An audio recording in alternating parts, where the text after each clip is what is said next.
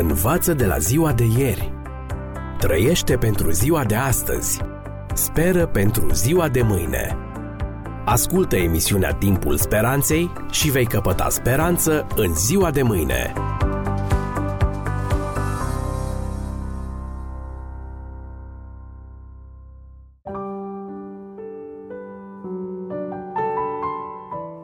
Dragi prieteni, bine v-am regăsit și de data aceasta la o ediție a emisiunii Timpul Speranței cu genericul Viață fără limite.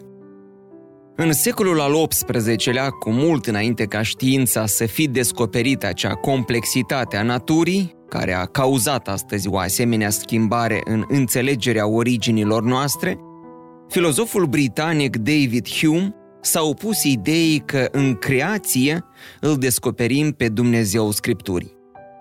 Deși a recunoscut prin intermediul unei persoane angajate într-un dialog că în natură se disting o complexitate și o proiectare la un nivel mai înalt decât le putem descoperi sau explica cu ajutorul simțurilor și al facultăților umane, reamintim că la momentul la care el scria aceste lucruri, nimeni nu auzise încă de ADN și cu atât mai puțin nimeni nu începuse cercetarea uimitoarei complexități a celulei, Hume a luptat cu putere pentru a respinge ideea existenței unui creator care să fie în spatele acestor lucruri.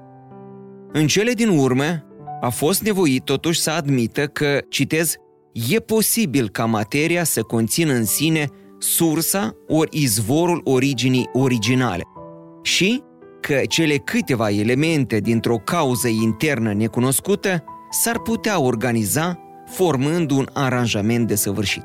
Am încheiat citatul.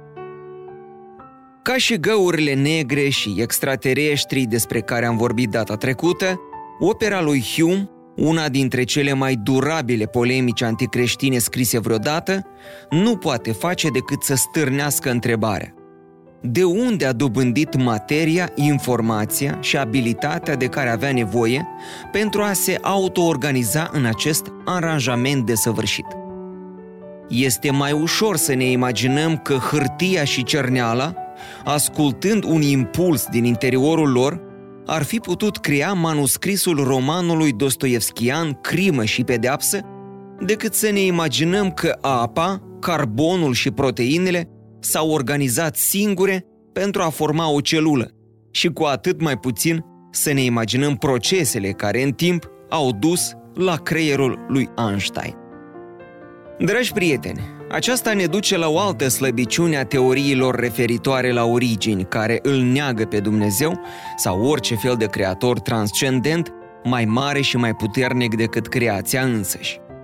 Una dintre legile de bază ale fizicii este că lucrurile lăsate în voia sorții tind să încetinească, să se diminueze sau să piardă din energie. Lăsați o cană cu ceai fierbinte la temperatura camerei și veți observa că în timp acesta nu se va încălzi și nici măcar nu va rămâne cald. Ceaiul își pierde energia. Chiar având parte de ploaie și de soare, dacă nu investiți energie în ea, veți avea o grădină floritoare sau una veștejită? Clădiri, corpuri sau grădini, nimic lăsat la voia întâmplării, nu va evolua în ceva mai bun, mai înalt, mai organizat și mai puternic. Din contră, materia și energia tind în jos, înspre descompunere. Chiar și un sistem deschis cum este Pământul, un sistem capabil să absoarbă energie din surse exterioare, se va epuiza într-un final. Și totuși, ni se cere să credem că toată frumusețea, toate formele și toată complexitatea creației au luat ființă doar din lucruri mai puțin frumoase, mai diforme și mai puțin complexe.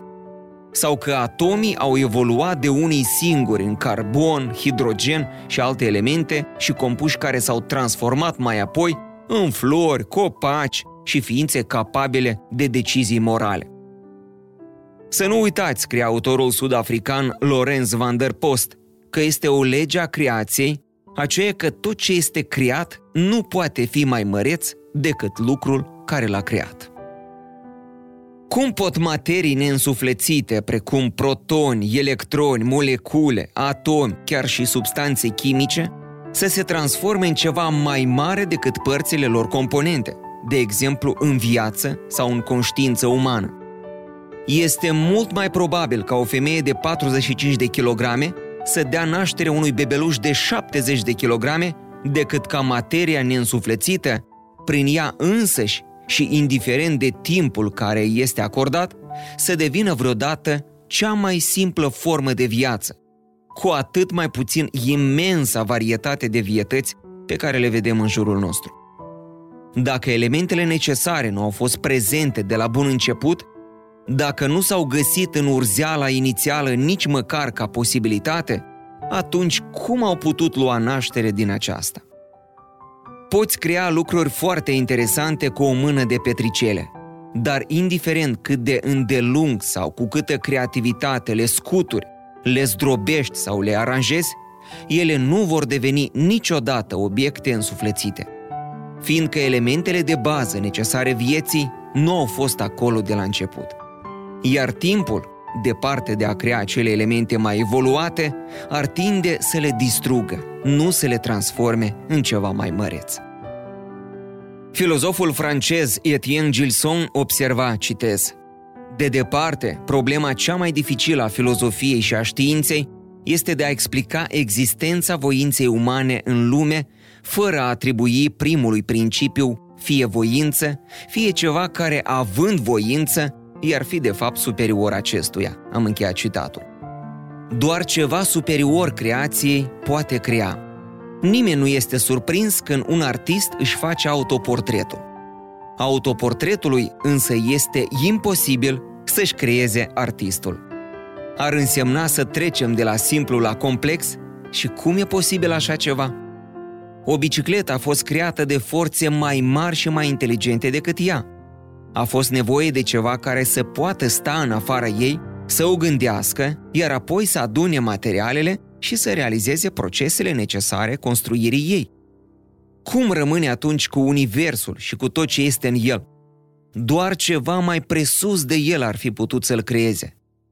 Și cine sau ce ar putea fi acest ceva decât Dumnezeu?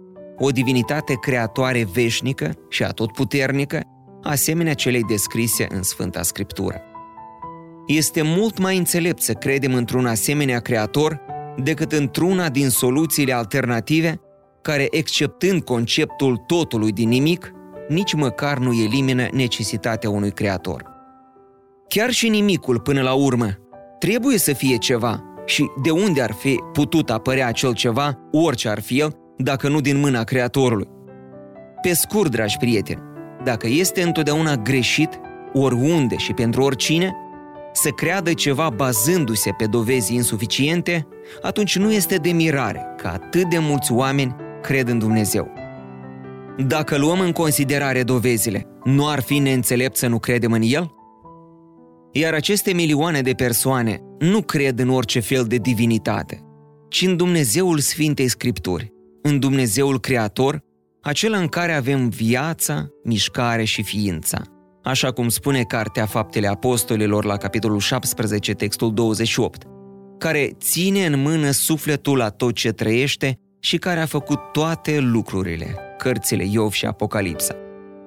Cu cât mai logic este așadar să credem că El este sursa a tot ce există, nu extraterestrii, găurile negre, ori nimicul.